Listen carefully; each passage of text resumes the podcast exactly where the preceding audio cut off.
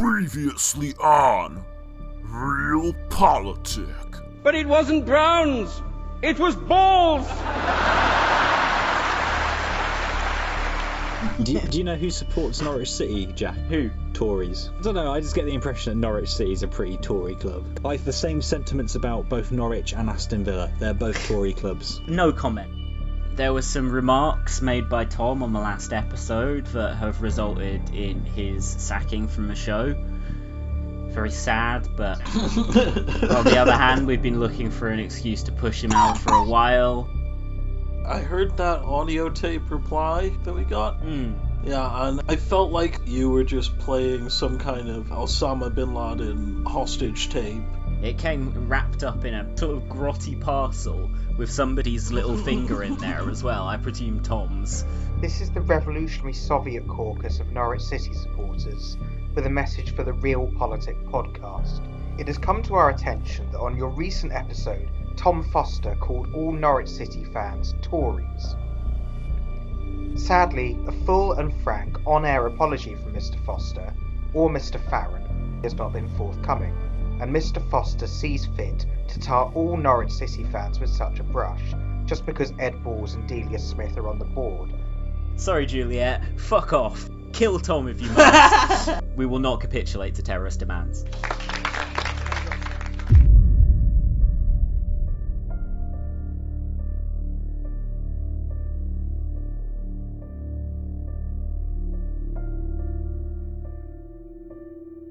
We'll address the fatwa first. Yeah. I'm going to retract the statement, but I'm keeping what I said about Aston Villa. Sorry.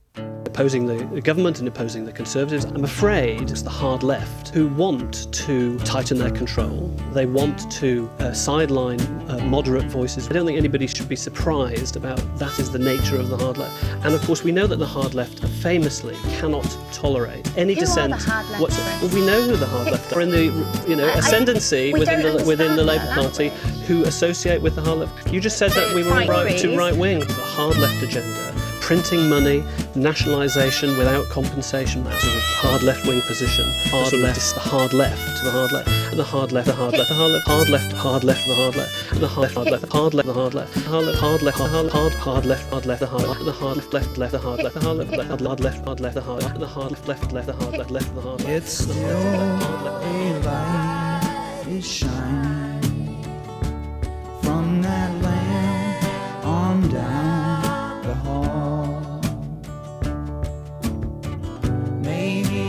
star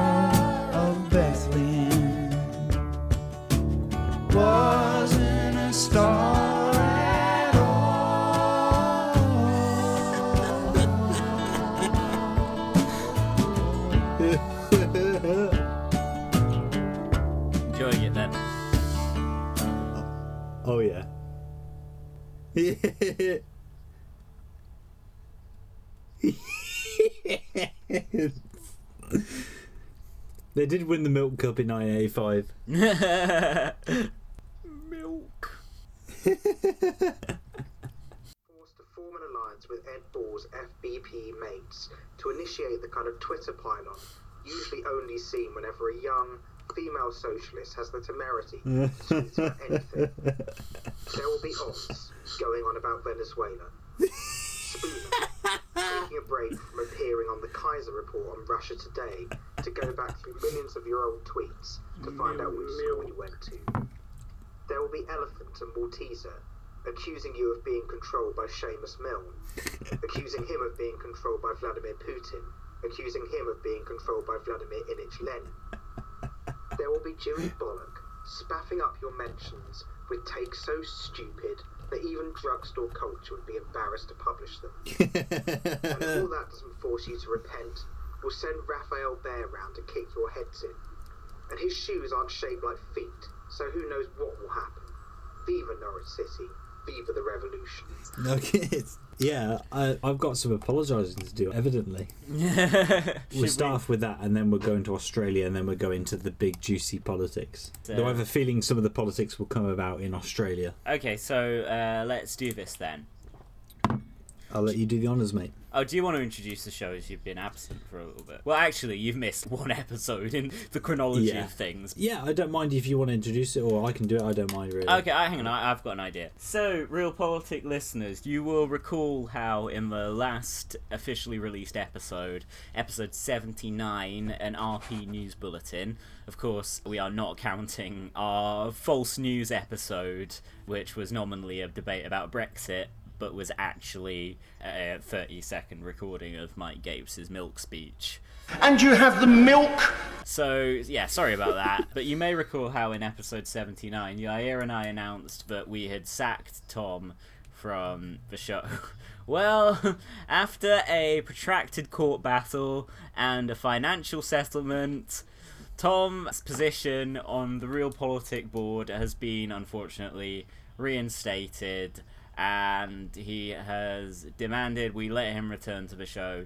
So, apologies to Juliet Jacques, who I thought had killed him, but apparently that is not the case. Raphael Behr must have got too distracted by those curiously feet shaped shoes and not got around to actually doing the job, finishing Tom off, making us a better podcast. So, ladies and gentlemen, Tom Foster. Yeah, I ain't fucking walking away when the money's starting to roll in. I, I'm staying well on board. You can't get me out of this through some call battle. Uh, yes, hello, thank you. Great to be here. I have Yeah. an apology to. I, I have never actually had to apologise on the show. I've never said anything that's so extreme before. Believe it or not, it's usually others who's coming out with absolutely ridiculous stuff, but I'm usually That a lot more. Ta- That is that is such false news. Honestly, but I crossed the line on my last appearance, and I would like to take the opportunity in this platform to apologise for the comments I made that offended a great friend of our show, Juliet Jacques, a Norwich City supporter who I unfairly accused the fan base of that football club of being all Tories. These were comments that I made with no evidence. I was not in a good mood at the time. I don't even think I said, I'm not going to labour over the exact wording, but what I said obviously upset people and I want to apologise. I, however, am not going to withdraw my comments about Aston Villa. It is very much a Tory club, but I will withdraw my comments on Norwich City. Tom, I gotta say, you're sounding a bit shitty. My guess is that either you are coming live from Tom Watson's secret lock drench wank bunker at the bottom of the Pacific Ocean, or perhaps Juliet has still got you? Tom, Tom, tell me, all you have to do is nod. Are you being held captive by the Norwich City Football Club fans' Revolutionary Soviet Caucus? No comment. no comment. I mean, Uh, it- how many it's- how many taps for yes and how many taps for no? Um. Oh, That's you've Morse code. Oh, is it? So what? What were you saying there? I was saying help. Tom, we're coming to get you. Don't worry. Just Okay. kidding. We don't negotiate with terrorists. You're theirs. It's just a shame it's come to this after your sterling legal I know you can't even make sweeping comments about football clubs anymore without It- people it- taking offence to it. It's it's what freedom of speech is going your- out the window. In your countersuit after we sued you for damaging the reputation of the show and you sued us for unfairly sacking you from the show to did, your, yeah. your financial and reputational detriment. I mean, you put forth such a good legal defense. Even I have to admit it. Me and Yair, we came out of that bruised and battered. I still think you should have sued Laura as well, just because, I mean, you sued the whole team, but you only went for me and Yair as individuals, which I feel was slightly unfair. But I mean, you, you I mean, you were represented by the best in the game, Jolyon Maugham QC, fresh from his latest attempt to sue Brexit, and the star witness was second to none. I mean, you got Oid PTG, known not just for his invaluable contributions to the new lexicon for left, but also for his list of football teams according to which is the most Tory. And he came up onto the witness stand at Jolyon's behest and he argued the case that you tried to make on the show. I, I have to say, much more convincingly. The problem was I didn't word it well. I made a sweeping statement that I now apologise for, and I retract the comment, and I'd like to move on. Yeah, I I just don't know how possible because that. the bunk I was kept in at Norwich City was not nice. Okay, when you're chained up and they're laughing at you and chanting "Gusano," you know it's it's not it's not a welcoming environment. you know? Dehumanizing. It's a dehumanizing tactic that they use. Common to they, the they took extremes. they, they, they kept saying to me, "We're going to send you to Coventry. We're going to send you to Coventry. You're going to get sent to Coventry." Like you know, is that bad? Mocking my team, yeah, absolutely. Oh, okay. Mocking my team, you know, it's it's actual saying it is sent to Coventry. Really? Your Yeah, team's it's- that bad? That Tory? No, no, no. That's the no. That's that's the that's the that's the, the reputation of the city to a lot of people. You're Oh, going to get okay. sent to Coventry. Yeah, What, just like exiled to Coventry? yeah. That's a thing. It's the real, real. It's the real, real. Politics. It's the real, real. It's the real, real. Politics. Politics. Politics.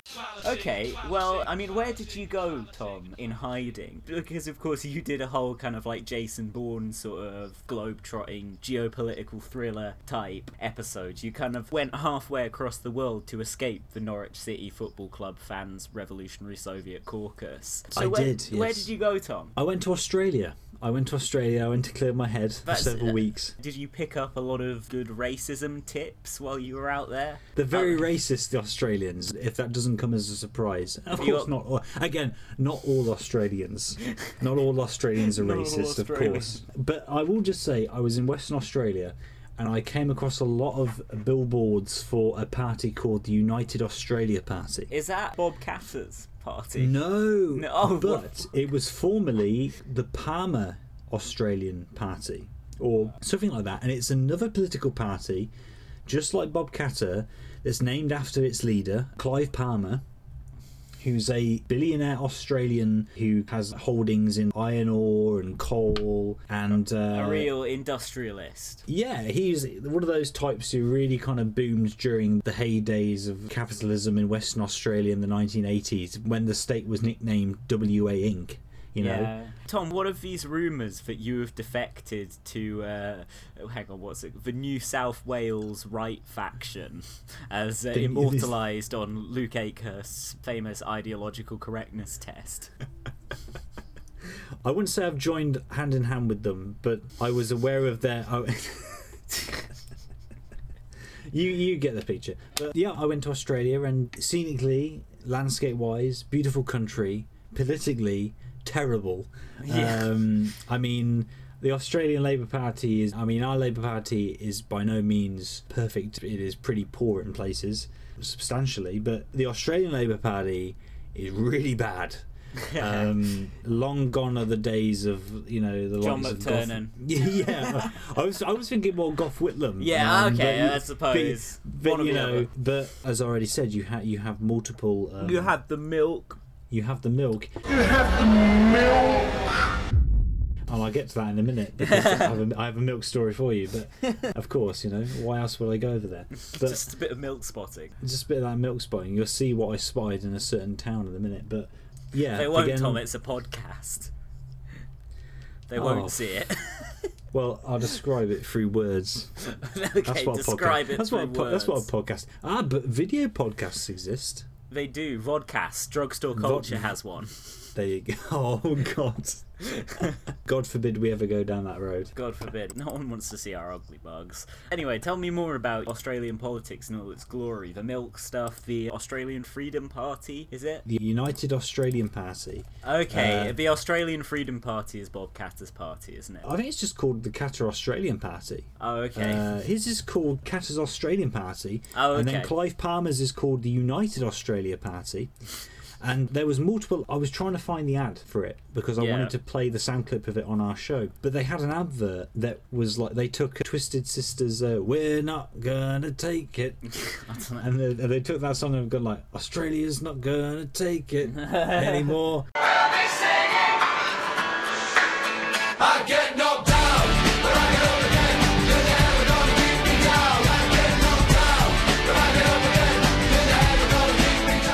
God bless Australia. God bless all of you. Let's make Australia great again. Clive Palmer likes to be the big, boisterous, uh, happy larrikin in the room. He likes to be uh, really the, uh, the focus, as it were, of all the action, whether it be business or politics. Clive Palmer is using a 90s hit song as the anthem for his political rebirth. Uncle Clive wants you now to join the United Australia Party. It's free, it doesn't cost a thing. But he remains a divisive figure, especially in Townsville, following the collapse of his nickel refinery. And they have another ad on their YouTube page where it's just random people going, I'm voting for United Australia Party. I'm voting for the United Australia Party. I'm voting. I'm voting for the United Australia Party. You should too. I'm voting United Australia Party. I'm voting for the United Australia Party. I'm voting United Australia Party. I'm voting for the United Australia Party. I'm voting United Australia Party. Let's vote for United Australia Party. Woo! None of them explain why they're voting for them. They're just saying, I'm voting for them. Authorised by Clive Palmer for the United Australia Party, Brisbane. The policies of the United Australia Party are probably what you would expect anti immigration, lower taxes. You can probably imagine its platform, very Yeah. right wing. Does sound like Bob Katter's whatever it's called. Party. Essentially, basically, yeah. Also, supposedly, I think Clive Palmer or one of the other members of the party is aiming to run in Bob Katter's constituency. Oh shit! that it's going to be a battle to see who's more right wing. You know, Right wing populist on right wing populist violence. Absolutely. We spoke about Bob Catter a few months ago because, of course, he came to the attention of everyone with. He was asked about the recent passing of the same sex marriage law over in Australia. Australia. And Australia. And uh, he completely ignored it and just he said dodged something the along question. the lines of. he gave a politician's que- answer, I would say. Absolutely. And, and basically said that. Sorry, was more but, but the politician in question was Mike poli- Gapes. Yeah. it's- A red cake with great big red cherries, or a blue cake with great big blue cherries. Bob Katter was more concerned about one death every three months compared to issues that affect millions of Australians in the LGBT community. Every three that months. Was how, that, was, that was how lame his response was. He couldn't be honest and open about how much of a fucking horrible homophobe is. He just wanted. He just went. He's like, oh, may a hundred thousand eh. blossoms bloom. Every but I'm not three spending months. time on it. I'm not I'm spending not any spending time, time, on it. on it because Because every, three, every months, three months, an Australian gets is killed by trampled to death by a kangaroo. You know, people are entitled to their sexual proclivities. You know, I mean, let there be a thousand blossoms bloom as far as I'm concerned. You know, but I ain't spending any time on it because in the meantime, every three months, a person was torn to pieces by a crocodile in North Queensland. But I ain't spending any time on it because in the meantime, every three months, a person was torn to pieces by a crocodile in North Queensland. A person has their innards ripped out by a koala. To be fair though, a fucking emu could do that. Really? I wouldn't go near a kangaroo. Never go near a kangaroo out there. I didn't go Have near you one, but I was just seen warned. Don't go Fright? near them. Oh, the Australian, yeah, the The Australian, yeah, yeah. exploitation film. There is a Yeah, yeah. brutal kangaroo murder sequence in that film. I thought it looked really unrealistic, but actually, no, they were just murdering real kangaroos. Oh, It yeah. is unsimulated kangaroo shooting in that Well, flick. Oh yeah. Hey, you got a fear, eh, Doc? Hey, Joe, take a look at this. It's a beauty. Yeah. Yeah, he must be a seven footer for sure. Go on, Dick. We better cut up a few for the dogs, eh?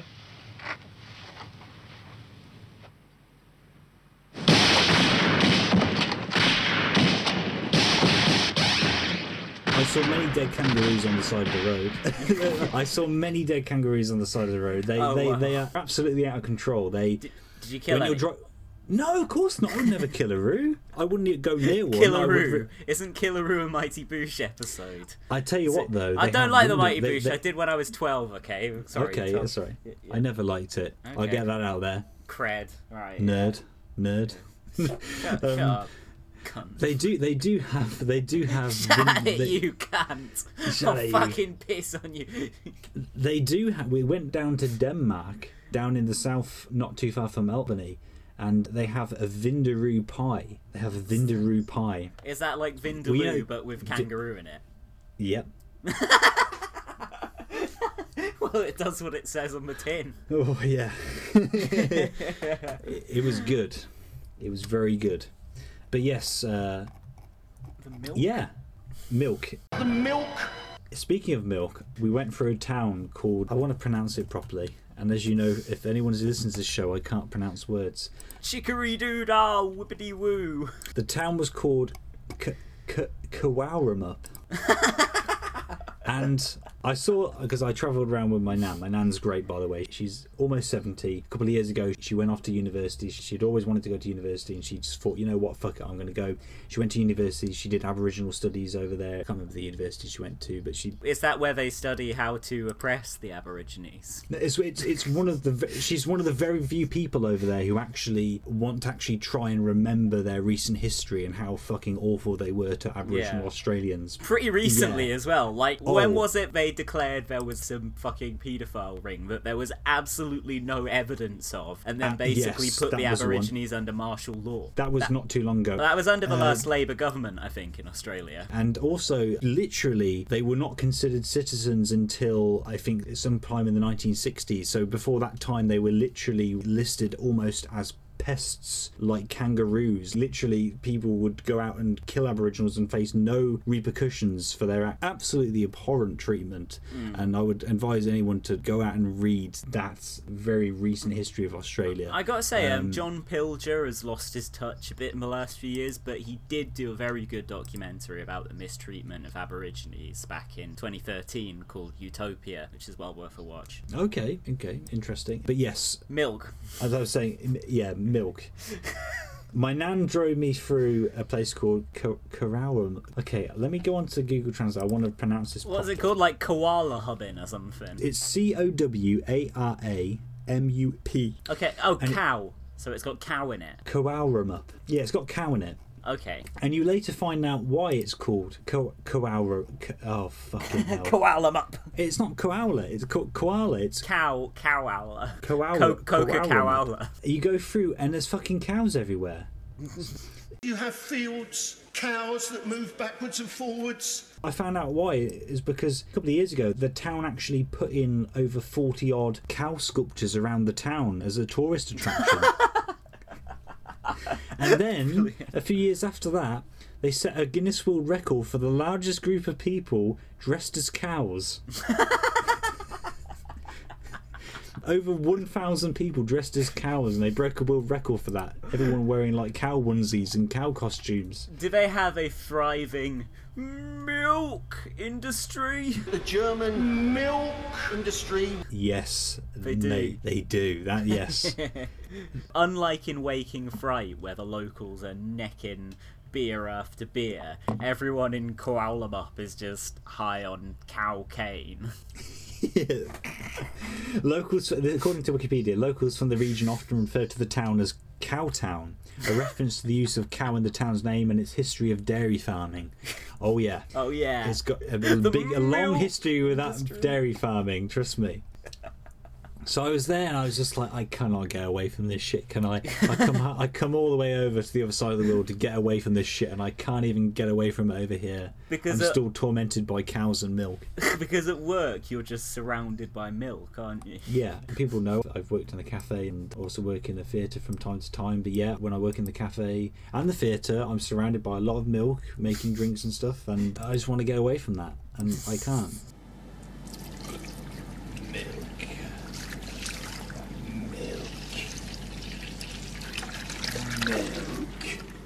Tom, there's milk all over the house. It's art, Mum. It's art. Can't This is my life now. Fuck. So I went to Kowalram, Cowtown. Cowtown. Yeah, just loads of these cow sculptures all over the place. Let me tell you, sir, we never kowtow to your will in Cowtown.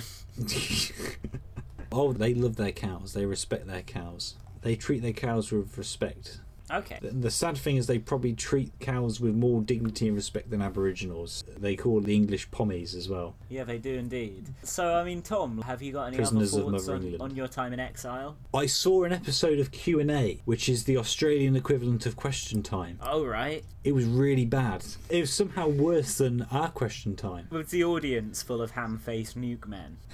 Basically, yeah.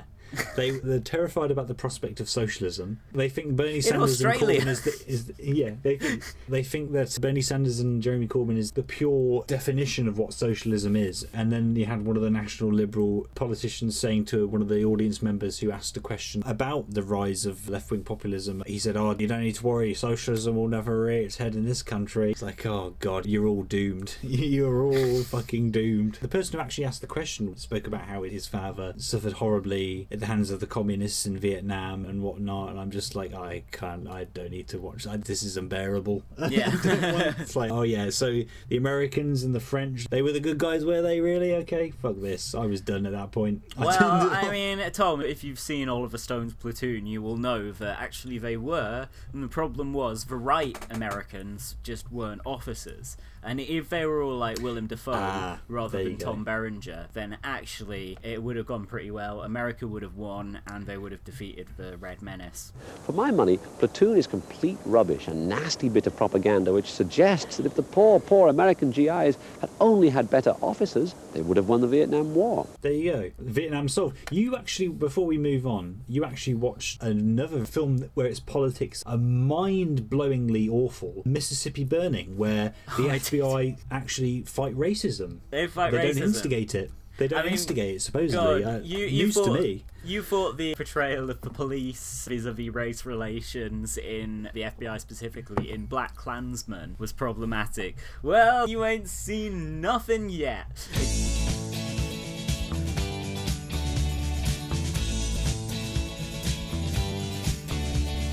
Go back to 1988. Alan Parker, uh, Yes. director of a couple of films I love, Birdy, the weird film with Nicolas Cage in the supporting role, but Matthew Modine in the lead role as some weird guy who puts birds on his dick and gets off, Uh, which is incidentally a film about the Vietnam War. And he also directed The Commitments, the soul musical set in Dublin, which I love. Yeah, he also did Angel Heart and Yeah, uh, great film. Uh, no, Bugsy good film. Like if you're a kid, the essential Yeah, film to watch there. He's done a lot of musical type stuff, including a version of Andrew Lloyd Webber's Evita, which I can't believe exists because I mean there is such a thing as left-wing Peronism, but the Perons themselves were, you know, pretty fascistic, sheltered a lot of Nazi war criminals. So I'm just like, oh, uh, it's great that fucking arch Tory Andrew Lloyd Webber looked at the life of, of this iconic uh, but very problematic figure and was just like, oh, she's such an icon. I'll make a musical about her. Um, the yeah. screenplay for Evita was actually written by Alan Parker and Oliver Stone. Well, it was substantially rewritten from Oliver Stone's vision, which I, I think Oh, would have really? had probably had slightly better politics, despite the fact I just slated Platoon. I haven't seen any version of Evita.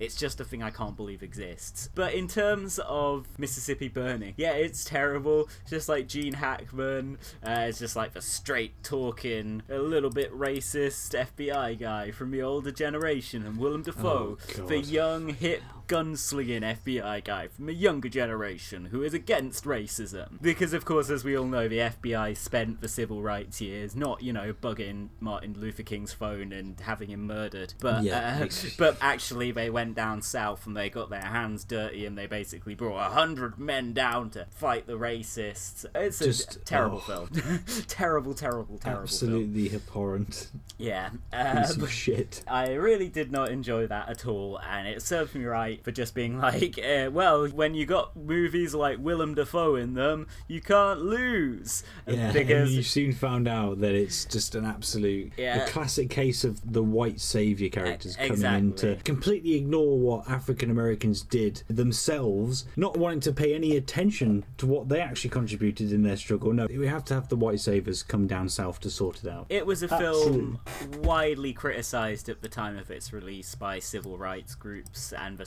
survivors of the kind of racist violence it depicts, who said that it portrayed black people as kind of meek and submissive. And having watched it, I can't argue with that. But let's not dedicate any more time to Mississippi Films. burning. Yeah, God.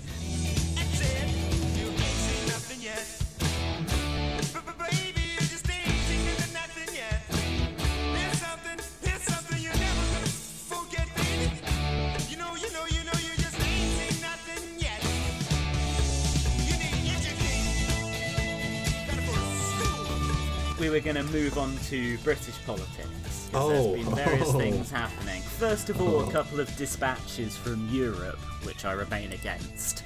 Firstly, over in France, friend of the show Emmanuel Macron has run into some difficulties by being a cunt pushing really unpopular policies that everyone hates and also everyone hates him. Now, he has got some defenders in the film community. You will recall La Haine, the great 1995 social realist drama, well, heavily stylized kind of, but still nonetheless quite realist drama, directed by Matthew Kassovitz, depicting a bunch of youths living in the ghettos on the outskirts of Paris, in the suburbs of Paris, which is kind of separated from the rest of the city by planning and architecture. So a real segregation, and that's an area filled with the poor and with ethnic minorities. And it's a great very vibrant film that holds up to this day. Navi Kassovitz, meanwhile, has taken a look at the current uprest in France from quite often, in a lot of cases, people who may have once been depicted in La Haine, and he says, Yes, I am very happy to have a president who keeps his line, who oh. tries things while listening and acknowledging his mistakes. And you did not like the tone of his voice or the position of his hands? What did you want? A new Mercedes and the minimum wage at 2,500 2,500 euros, Philippe. Oh my god, that is one hell of a melt right there. That's terrible, terribly melty stuff. And I will take this opportunity to say that I don't think Matthew Kassovitz has directed a good film since La I think the last American film he made was Babylon AD with like ah, uh, sounds terrible. The Crimson with- Rivers with- is alright. Vin Diesel. Okay. And then he did a horror with Halle Berry. What was that called? That was Oh, uh, Gothika. Isn't that like Gothika? a famous flop? Probably. Well, I mean, he's a decent actor, Kassovitz. Like, he was in the last Haneke film, which, as with every other Haneke film, left me completely cold. Uh, but he was decent in it, and I would say that his film, The Crimson Rivers from 2000, was good, if not La Haine level. So, okay, he's a melt, and he's not the artist he once was. I think that's that. Anyway, in other news, the People's Vote campaign has received another stirring endorsement um, from a titanic figure of the European Centre. Who? Y- you may recall his achievements in office, such as corruption and Yeah, bunga corruption. bunga parties, and he is the subject of a duo of new films by Paolo Sorrentino. Yes, Silvio Berlusconi has come out in favour of a second referendum on Britain's membership of the EU. In a tweet, Berlusconi wrote, I hope that Britain can remain within the European Union. I light a candle every night so that there can be a new referendum to stay in Europe. the man, he literally looks like he has rubber hair. Absolutely terrifying specimen. And he wants us to stay in the European Union. Oh my word.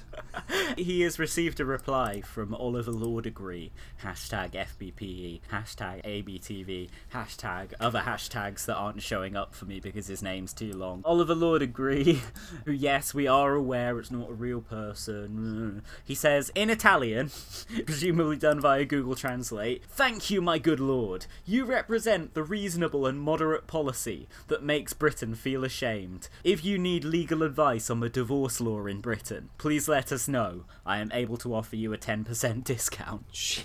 Oh god. He's also recently said that he's going to be running for office again soon. Oh, has he? Soon. Isn't he like Yes. 90? He's in his early 80s, but he looks like he's pushing 90. Wait, how old The is he? plastic surgery just hasn't worked. Silvio Berlusconi is 82 years old. Oh, okay, he's younger than I thought. But He I looks think a lot older though, doesn't he? Yeah, if 82 year old Silvio Berlusconi can run for office, then I suggest my hero and close personal friend, 88 year old Clint Eastwood, runs once again as mayor of his beloved local town, Carmel. You better bury Ned right. Better not cut up to otherwise harm no horse. Or I'll come back and kill every one of you sons of bitches.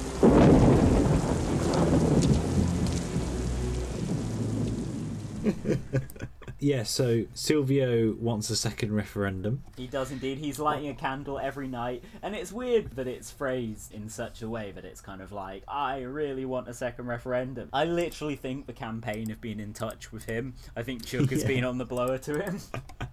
And to think this isn't the most batshit bit of news we have on this episode, it just gets more and more batshit in terms of where our news stories go. What do we have next? What's the most batshit of what we need to talk about? Well, the undisputed master of the convoluted metaphor when it comes to parliamentary oratory has struck again Oh, in a dazzling speech in which he said, is this who I think it is? There's one about him pledging his support for elephants, but that's not actually it. Oh, I thought we were talking about a certain beast, but I know this is a whole other kind of beast here. We're oh, this is a real big beast of Labour this is this is this is more a fiend, isn't it? a fiend, I would say. Yeah, exactly. Of I- a certain white beverage. Now, of course, this is an extremely online fiend who tweets shit like 24 7. So I'm having to scroll a long way down his Twitter profile to find the quote in question. But let me tell you, folks, it will be worth it because it was a good one. Uh, Mr. Speaker, the uh, Leader of the House has announced that we're going to be debating the Ivory Bill. Donald Tusk. Isn't the reality that the big elephant in the room is, is the statement this afternoon by the European Union Council President, Donald Tusk, that the European Union is not prepared to renegotiate the withdrawal agreement at all. So isn't that the reality? It shows that this whole proceeding is a total farce. Well, in congratulating the Honourable Gentleman on a proper piece of parliamentary pantomime. Here we go. Mike Gapes on Ivory Bill. Hang on, I'll just listen to the clip now. Uh, Mr. Speaker, the uh, Leader of the House has announced that we're going to be debating the Ivory Bill. Isn't the reality that the big elephant in the room is. is. the statement this afternoon from the European Union Council President, Donald Tusk? He really puts the emphasis on Tusk. Just so you know that you know an elephant has that. You know, Yeah. so you you need to know he is making a joke for once. It isn't just his political views inadvertently just bollocks and jokish as they are, but you know he's actually attempting humour. You know, Wait, he ain't finished. He ain't finished. He he's still says going. that the European Union is not prepared to renegotiate the withdrawal agreement at all. So isn't that the reality? It shows that this whole proceeding is a total farce. There you go. Uh, So I already got the elephant in the room bit in. You got all of it. You Good, got every gaping aspect of it in there. Good, because I was literally just yelling along to the video of Mike Gapes like a second behind him. Like he said a word and then I repeated it. So it was like I was translating. Yeah, so Gapes has been pretty busy, the diligent parliamentarian that he is. What else has he done? Today, a Gapes tweet was liked by none other than Paul Mason. Which is inexplicable because it was the same pedestrian centrist shite that Gapes always tweets when he isn't ranting about milk, cake, or elephants. Ah, you, well, you know, Paul. It's, uh, unreliable, I would say. Yeah, Um, that's the start of it. Yeah. Right, this is what Mason liked. Can you pass what was so appealing to Paul Mason about this tweet? Paul Mason liked Mike Gapes. Reflections after last night. May deal will not get majority. Norway plus or Canada would also fail. Big danger of no deal crash out. Unless May or Corbyn support people's vote, it will also fail. Parliament must, in those circumstances, instruct government to revoke Article 50. So, and, and he and, and Paul Mason for that warranted a like. yeah, pretty baffling. Hmm, Sorry, I got something caught in my throat. What was it? Uh, milk. yeah, just clogged up. You will not be able to eat that milk. all, all the, all Or just wash it down with more milk. Yeah, that's, that's very true. And Mike also appeared on a list He that did. came out the other day. As yeah. uh, Gilbert and Sullivan once wrote, I've got a little list. I've got a little list of the biggest cunts in the PLP. There's people with. See, I only know the rewritten version that Eric Idle did when he was in uh, production of The Mikado, because I was very into Monty Python, so I was like, oh, Eric Idle's in this, and he sings a funny song where he uses a rude word in like one line. So I bought it on DVD and was just fucking baffled. Like, I do not get this opera business at all. Yes. Anyway, yes, we have got a little list courtesy of Annie Hatley on Twitter at AnnieJO92. She says, These are the nerds in our party who voted against legalising cannabis yesterday. It got forgotten in the Brexit hoo ha. Indeed, it's a shame that all the Brexit discourse means that nobody alerted me to this crucial debate taking place in Parliament, much to my um, chagrin. So who is on this list? I believe a good comrade of ours pointed out that this list is people who we've spoken about a lot on the show. So people who you're going to hear some very familiar names on this list. Yeah, so let's start from the top. Actually, let's start from the top, but leave one till last. Well, actually, no, you already said Gapes is on the list. Alright, never mind. So, at the top of the list, you've got Neil Coyle, the MP for Bermondsey, who somehow manages to be among the most disreputable people to ever represent the constituency of Bermondsey. A uh, once described by our podcast as a conquer-headed cunt once described by a genuinely senior Labour source as a Westminster centric bellend who needs to wind his neck in. Just an absolute shithouse, but as Jon Lansman tweeted at him, I will be forever grateful to you, Neil, for nominating Jeremy Corbyn for the leadership in 2015. Oh, so he's on there. Who else is on the list? Of course, of course, he's on there. You Yeah, know, turns all out Gapes- melting away. You know, he's yeah, try- get you know, he milk, only- milk plus is enough inebriation for Gapes. No need for such things as cannabis. Who else? Next up, you've got the DUP's, wait, I mean Labour's Kate Hoey, who apparently the Blairites in her constituency haven't deselected her yet. As I say, they're welcome to her. Please normalise deselection. Next up, speaking of imminent deselections, you've got Mr. Chris Leslie. Three of them on the list have titles before their names, so you have Mr. Chris Leslie here.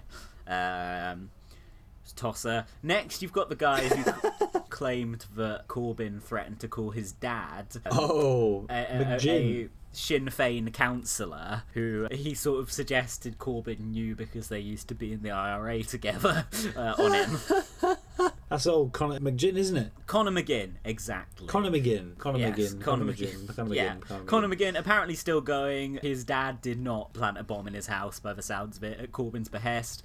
Next up, you have got Ian Murray, who was for a time Labour's only MP in Scotland, and now is not, and for that reason is thoroughly unexceptional. Next up, you have religious extremist, who I can't call a homophobe because he would pursue legal action against me, Mr. Gavin Shuker. There you go. Another one of the arch Blairites who was rumoured to be defecting to a new party earlier this year. Then you have a big beast of the old right, you know, a man who was once famously described as somewhat to the right of Senator Joseph McCarthy, the Right Honourable John Spellar. And then, of course, finally, we have the biggest nerd in the game, really, Chuka Umunna. Of course. Of yeah, course. taking a break out of maxing and chillaxing and editing his own Wikipedia page, guys, to uh, vote against a basic liberal drug policy supported by most people, ostensibly to his right in his beloved United States. So, yeah, Hey, you know, nine pretty bad nerds there. they know how to win over the votes, don't they? Yeah. Damn right. Wankers. A lot of them. Even you, Mike. We could have been beautiful, man. What happened to you? I know, I know. I mean, I knew Mike was a wanker before, but this just cements that. Fucking hell, Mike. Fuck you.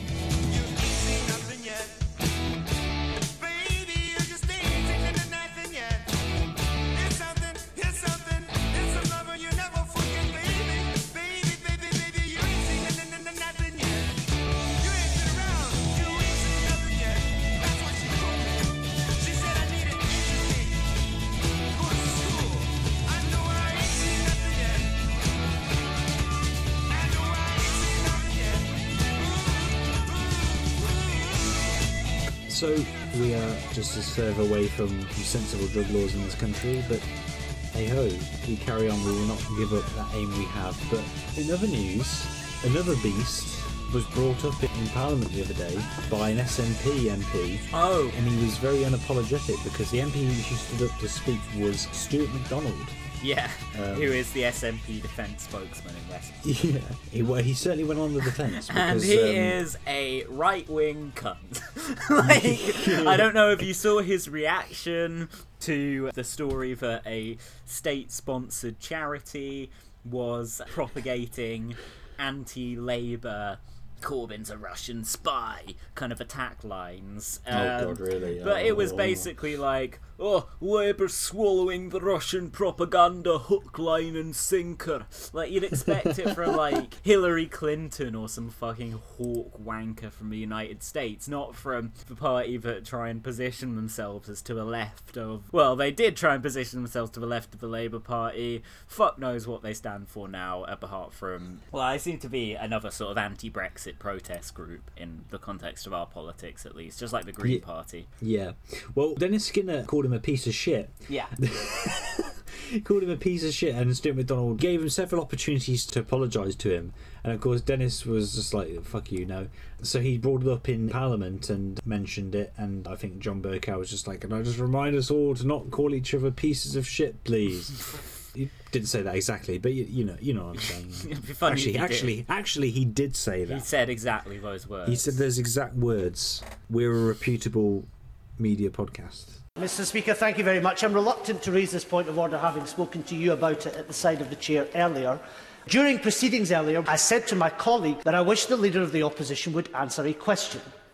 It then prompted the honourable gentleman from Bolsover to turn around to me and call me a piece of shit. Uh, Mr Speaker, he then went on to defend that, telling, telling a journalist, telling a journalist that he was just putting me in my place.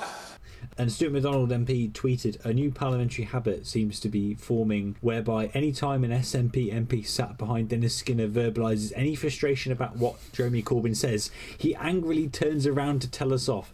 He has just turned around and called me a piece of shit. and then he just ends the tweet by going, He has become a thug. Straight thug. Uh, and it feels so good. Uh, and it feels so right. Uh, so good. Uh, and it feels so right. Cause motherfucker, I'm thug. I saw a really, really funny video of him standing up in Parliament and whining Yeah. to John Bercow, like, Yeah. Do you really think it's acceptable for the member for Bolsover to call me a piece of shit? I'm like, yeah. And then someone dug up a Stewart McDonald tweet from 2013 where he's like, Oh, forgive me for not crying any tears over a politician being called a piece of shit. There you go then. Double standards. But the whole time in the video, when they cut over to Dennis, he's just sat there. He's not even looking at Stewart McDonald. He's just got his arms crossed. He just doesn't care. Well, the SNP shouldn't keep trying to steal Dennis's seat. Not Bolsover. I don't think the SNP are running in Bolsover due to it not being in Scotland. But Yeah. they keep trying to steal his literal seat that he sits on in Parliament. They got no respect, these fuckers. The only arcane parliamentary tradition I support is that Dennis Skinner gets to sit in his fucking seat if he fucking wants to. so yeah, these awful SNP Blairites, they, they've got to be stopped. But at the same time, apparently Stewart McDonald did unseat Tom Harris, one of the worst Blairites there is, who yeah was one of the most obnoxious Scottish Labour people. Basically, a Tory. Oh, he's basically a Tory. Yeah, now he writes for the Telegraph with views that are Telegraph type views. So it's Stewart Yeah. McDonald, Tom Harris, pick your poison. Christ. So what else have we got then? We kind of were recording tonight because there was the no confidence vote against Theresa May, but I feel like it was very underwhelming, and I'm already bored by it. Yeah, she won the vote. 200 came out in her favour, and 117 voted no confidence in her. Now that's still Uh, not great for her. Yeah, I know. Yeah, but It's a it's given her exactly. So it just shows you that the party's essentially tearing itself apart. And she's Yeah. going to be leading it on for at least another year or so. Yeah, well, I mean, Um, she can quit anytime she fucking wants.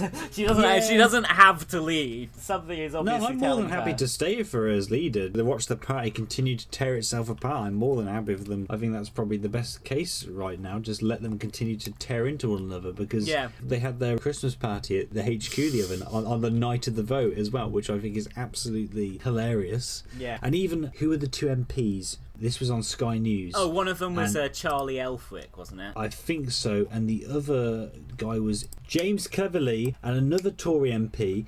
They're being interviewed one after another on Sky News, and they cannot bear to look at each other. They can't bear to talk or communicate because obviously they're on different positions on whether May should stay or not. But the hatred. Yeah, one of know, one, that- one of them just walks off. that He's just like, yeah. I mean, I, to be, I don't blame. I couldn't stand next to James Cleverly as well. But um, I'm going to talk to your colleague now, uh, James Cleverly. He's a Conservative MP. He's a vice chair of the Conservative Party. I gather that you don't necessarily want to talk to each other. So if you need to go, No, Mr. I never- Riddle, are you no. happy to?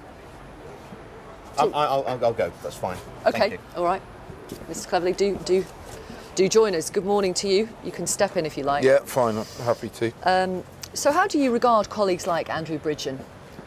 Well, uh, I've known Andrew uh, for many years. I like him a lot. I'm told that according to, well, I don't know, some Tory cunt, Alex Wickham, I think, at the CCHQ Christmas party following May's triumphant, only 117 of her MPs think that she's not fit to lead their party. Was it Soubry or Leadsom who came out and said, I'm embarrassed to be a Conservative? Soubry I mean, says at least shit you're like honest, that every you know. Yeah, I mean, she should be. She should be deeply ashamed. But no, apparently at the party, according to Alex Wickham or some cunt, they were all singing "Oh Theresa May" to the tune of. Oh, Jeremy Corbyn. And I, for one, think it's excellent that Jack White was such a prescient songwriter that he was able to sit down in 2002 and write such a stirring tribute to then obscure Labour backbencher Jeremy Corbyn. He foresaw what many did not. Exactly, that's more than you can say for Britain's commentariat. They can't even write about what's coming the next week accurately. They can't foresee the next week, month, or year. Jack White, he's a, he's a soothsayer. Most of them, not all of them, but the good majority of them. Yeah. See, I'm very careful with my wording now. I'm not saying all. I'm saying most. Just making sure George Eaton doesn't get hurt by your sweeping statement about the press, I see. anyway, but yeah, it was a pretty resounding, let's say, 117 of Theresa May's MPs do not think that she is fit to lead their party. If it comes to a vote of no confidence in the government put forward by the Labour Party, which I do not think the last few days have been the right time to do, as it would have created a sense of unity in the Conservative Party, then in that case, those supportive of the vote of no confidence in the government can make the case that if Theresa May is not fit to lead the Conservative Party, then how is she fit to lead the country? I know some people are saying, but didn't Jeremy Corbyn have 80% of his MPs have a no confidence motion in him? Well, the key distinction there is that that was a load of bullshit. And uh, the thing was that it doesn't actually have any kind of constitutional value in the Labour rulebook. It was just a ceremonial thing that the MPs wanted to do to bully him because they were hoping that he'd break down and cry if they said enough mean things about him to his face at a loud volume while all banging on things. It didn't happen. Corbyn weathered the storm and he then won a leadership challenge among the Labour membership absolutely decisively and would have won it even more decisively had the then right wing dominated NEC National Executive Committee not rigged it in numerous ways to Owen Smith's advantage. Not that it did it much good in the end. That's not what you can say for Theresa May who does not command the support of the grassroots conservative supporters, as small a group as that is. They're an important Yeah. group in a way, if they do actually give them any say in anything. So, Most of them are pining for a fucking Neville Chamberlain cosplayer in the form of fucking Jacob Rees-Mogg, for fuck's sake. yeah, so there was a vote of no confidence in Theresa May. The fucking coalition of chaos, the Green Party, Anna Soubry, Uh, you know, all the worthless Labour backbenchers. They all got together. Vince Cable, of course, Uncle Vince, as I said on Twitter the other day, genuinely a worse leader of his party than the gay frogs bloke. They all got together and they were saying in the days in the run up to the no confidence vote, we need to do a no confidence vote in the government. As I said, it was a terrible idea. They were somehow hoping that a vote of no confidence the government would win it, and then the Tory government would get to stay on, but they would be pressed somehow into calling a second referendum. I don't quite understand how it's supposed to work either, but that was apparently their logic. I gotta say, isn't it sad what's happened to the Green Party? Well, It's not that I- sad. Got- Yeah, I, I'm not crying any tears. I mean, Well, yeah. I mean, it's gone from a point where I was like, ah, you know, an ineffectual party, but fair play, to just being, wow, you are all literally useless. When when them. Labour's become somewhat viable to vote for, they've just gone the other way. hang out and- and- oh. Caroline Lucas was on the right side of the war on terror, so she shared all the platforms with Corbyn and with and now John she's just seemingly wanting to just undermine anything that's coming out of the Labour Party Well, now. what I'm saying is that she presumably is smart enough to realise that she's doing something seriously wrong when she gets a ringing endorsement from the architect of the war on terror, Alastair Campbell, or Yeah. or from arch cheerleader of the war on terror, Nick Cohen. I think Caroline Lucas is a smart political operator. I think she kind of knows what she's doing, and what she's doing is absolutely fucking terrible, and I despise it on every level. There's a, a great quote someone dug up from 2011 of her saying that the EU is fundamentally not functioning as it should, and that's the thing. I have my doubts about Remain and Reform because they never quite elaborate what the reform would entail or how it would be feasible. Yeah, I'm not sold on the viability of Remain and Reform at all, really. If anyone can point me into the direction of any interesting documents or articles that explain how, if we were to have this second referendum and end up ending up remaining and having to negotiate with Europe on how it needs to fundamentally reform a lot of how it operates, please show me. Uh, I- But I'm yet to see that. I really don't see it. I really don't see the potential of a serious Remain and Reform option with the European Union. So I'd say the most objectionable tactic that Theresa May pulled yesterday was that she reinstated the Tory whip to two MPs suspended from the party for sexual misconduct. This is what I thought you were talking Yeah, I about did see- yeah. earlier. When you were talking about the two MPs who were on TV together, this was what I thought you were talking about. That's why I mentioned Charlie Elphicke. I have heard about May basically bringing back into the fold. Is it two MPs who've been accused of sexual assault? Is it? Andrew Griffiths accused of sexual harassment. Oh, Charlie Elphicke is an accused rapist. Fucking hell. So she she literally yeah brought an accused rapist for the foreseeable future back on the Tory benches. Uh, Because they're that desperate. These are some seriously sleazy guys. You should be welcome back into that kind of Absolutely not. environment at all, you know, where there are a lot of vulnerable people and it's just quite dangerous actually. It shows you how low they're fucking willing to stoop. But then again, it's got to a point where I'm really not shocked by them doing that really. Because No. it got to such a fucking low, to be honest. But there we go, folks. Politics in 2018. I think there's only one more thing on my list of notes that we haven't mentioned yet. What is it? Something to do with a mace. The mace. Somebody um picked up a can of mace in Parliament and fucking pepper sprayed Philip Hammond on his on his creepy face. No, his creepy face. yeah, on his, it is a creepy face. that mace all over his face. It's a very creepy face. In reality, the mace is some absurd parliamentary ritual. They have a fucking mace for some reason. It's just utter pompous tradition bollocks. Yeah, I, yeah. Doesn't like And- some, some little yeah. nerd in a fucking waistcoat carry it around and tap it against the door of Parliament at the start of the session or something? Yeah, That's it. Yeah, it's bollocks like that. It- That's the. And the thing is, when that got lifted the other day, when the Labour MP, the, the rising Labour- star Lloyd Russell Moyle.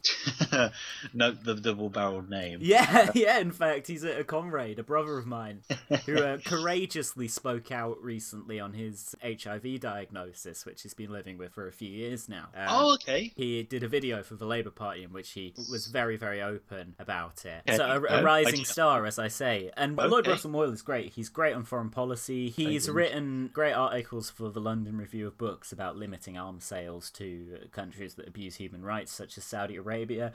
and there was more anger shown at him there from the fucking bow tie wankers on the Conservative side, and uh, probably some others from the Labour side as well, I would not be surprised. Yeah. Um, more Gates. anger at that. Lloyd, Russell Moyle, what are you doing? Put that back.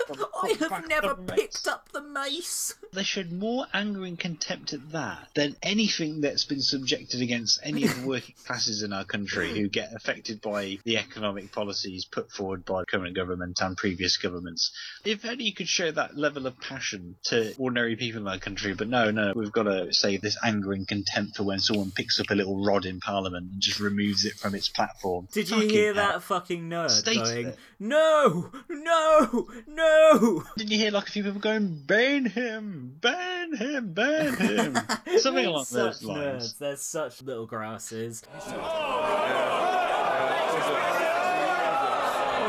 put it back. No, no, no, no.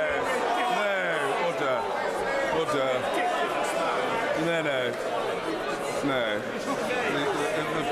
No, no. No, no.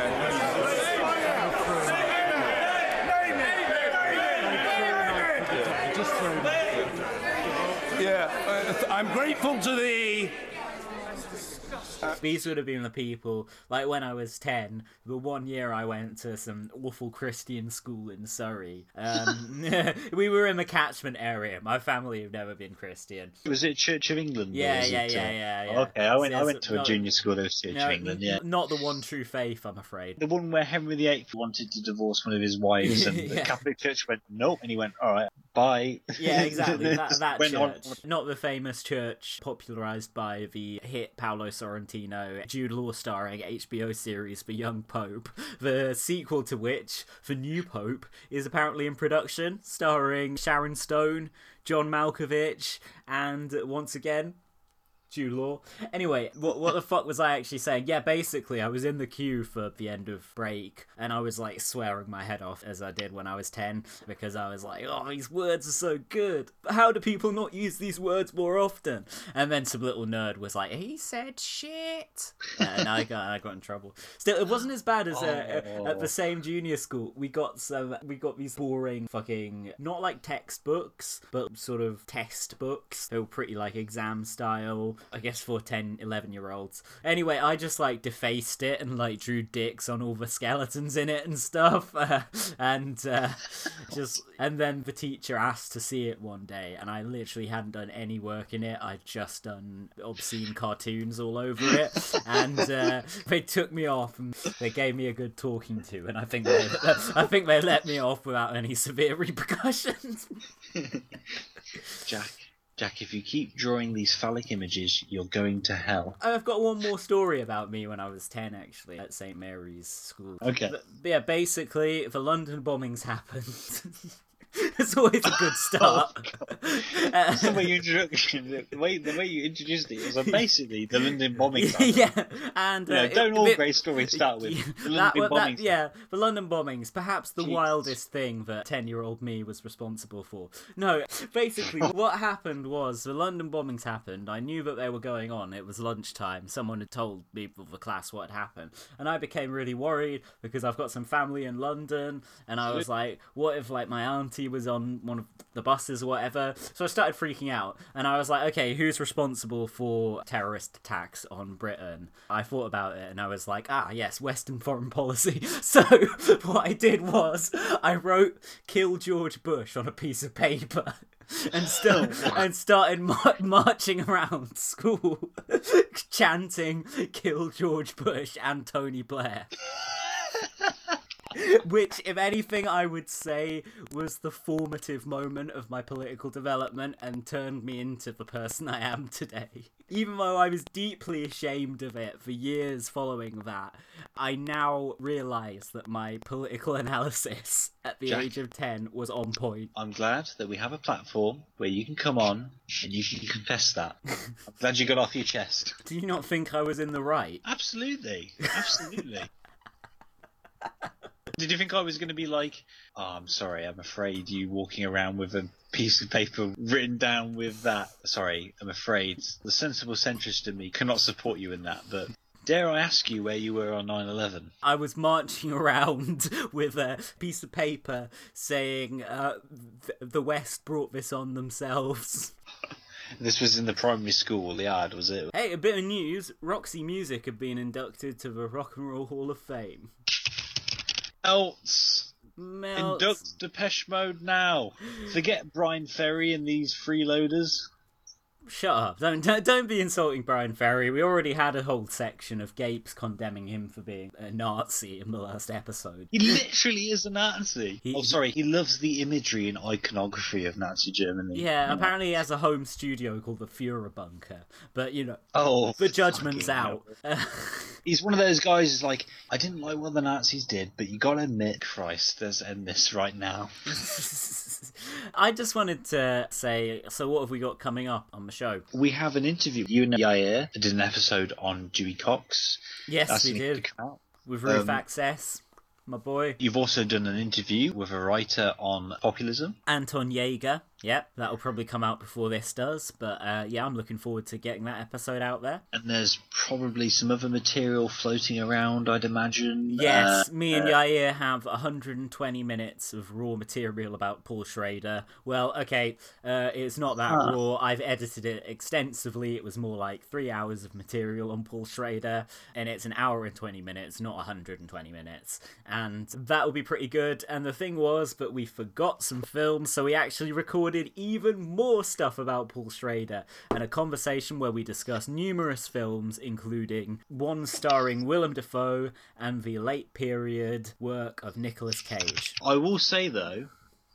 What? Um, I will say though.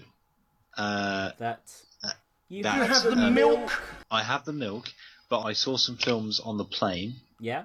I finally got around to watching that fucking reboot of the Predator series, The Predator, directed by Shane Black. Oh, good lord, is it pretty poor? Didn't Oh, like it at all, really. Ah. Yeah, Shane Black is an interesting, you know, but I just thought it was very. Let me just say that it didn't help the cut I watched because I flew on Qatar Airways, so there was definitely some censorship of some of the dialogue. Oh, really? And because, of course, the screenplay is by Shane Black and Fred Dekker, the language at times is very colourful.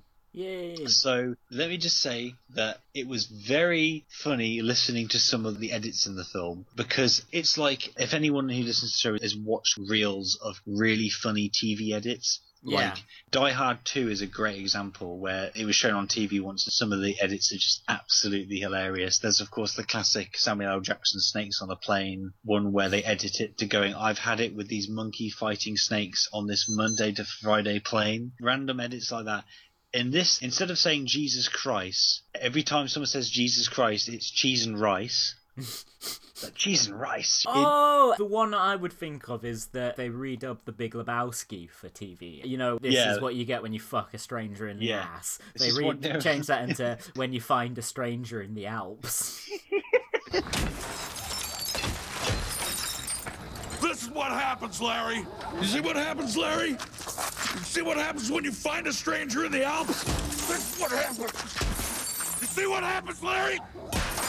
You see what happens, Larry? This is what happens when you feed a scrambled eggs. This is what happens, Larry. This is what happens when you find a stranger in the Alps. Exactly. As you can imagine, a colourful Shane Black script just completely edited by Qatari censorship. There's also a character in the film, the kid of the lead, who has a form of autism, Asperger's syndrome. And he can hack alien software because that's how Asperger's syndrome works. You know, I don't know if you knew that, Jack, but there we go. I mean, there was an attempt to sort of make the ragtag team of guys who have to face off against the Predator more interesting than what you've had before. It's something that just didn't feel right with me about this new Predator film. Oh. Shit.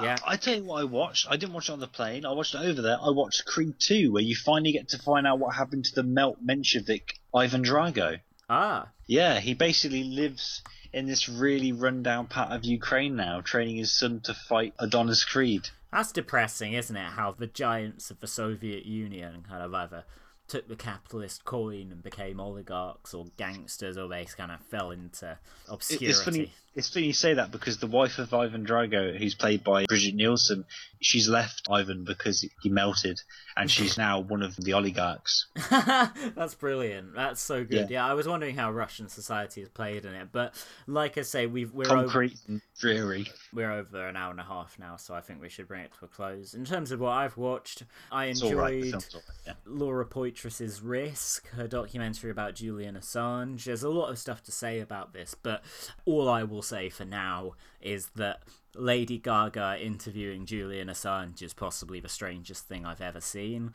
I rewatched Sam Peckinpah's Bring Me the Head of Alfredo Garcia, and then the animated short Bring Me the Head of Charlie Brown, made by a future Simpsons animator in the 80s, in which, uh, I mean, you can kind of guess, like, it's like Charlie Brown and friends brutally murdering people, Sam Peckinpah style. And finally, the final thing I'll name is I watched the Dick Tracy special, which is a half hour special Warren Beatty made for television in 2009. You could say, in a way, continuing the story of his 1990 magnum opus, Dick Tracy, based on the iconic comic strip detective.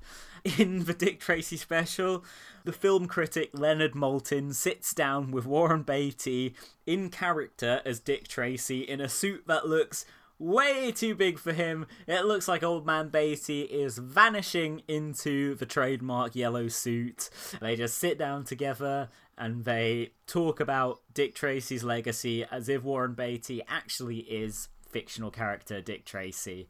What compelled Warren Beatty to make that? I will tell you, it was because he was going to lose the film rights to Dick Tracy, and he needed to make some kind of Dick Tracy related product in order to hold on to the rights. And he did that, and who knows if 80 something year old Warren Beatty will come out with Dick Tracy 2 any day now, because it has been.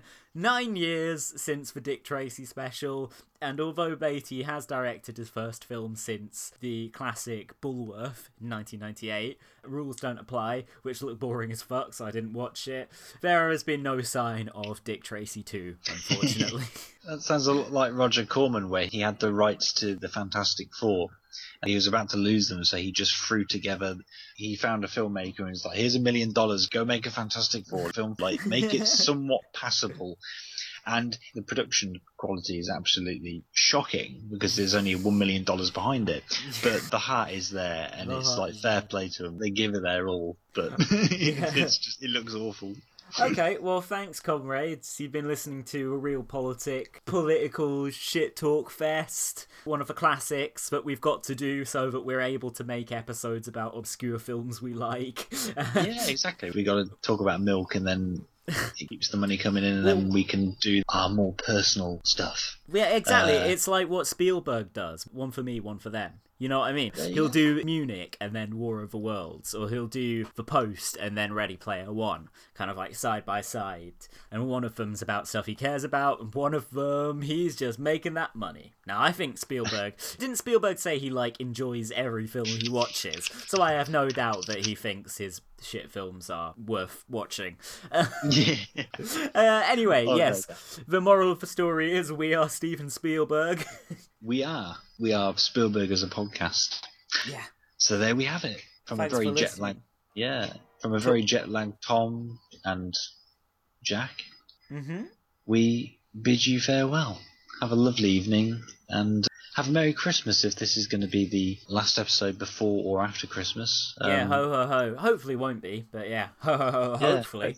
We'll try and we'll try and get a little mini Christmas episode out. Yeah, we should pick some movies to review that are somewhat Christmassy. I think I could get all Yeah. you to watch The Ice Harvest finally, which I've been mm. recommending for years. Harold Ramis's mm. The Ice Harvest. I think we'll definitely have to do that. We don't need to talk about Die Hard. Die, everyone knows Die Hard's a Christmas film. I am so bored by that discussion. I genuinely don't give a fuck if Die Hard is a Christmas film or not. Just accept that it is and move on. Whatever, sure. Thanks everyone. This has been Real Politics. Yippee ki It's too dark to put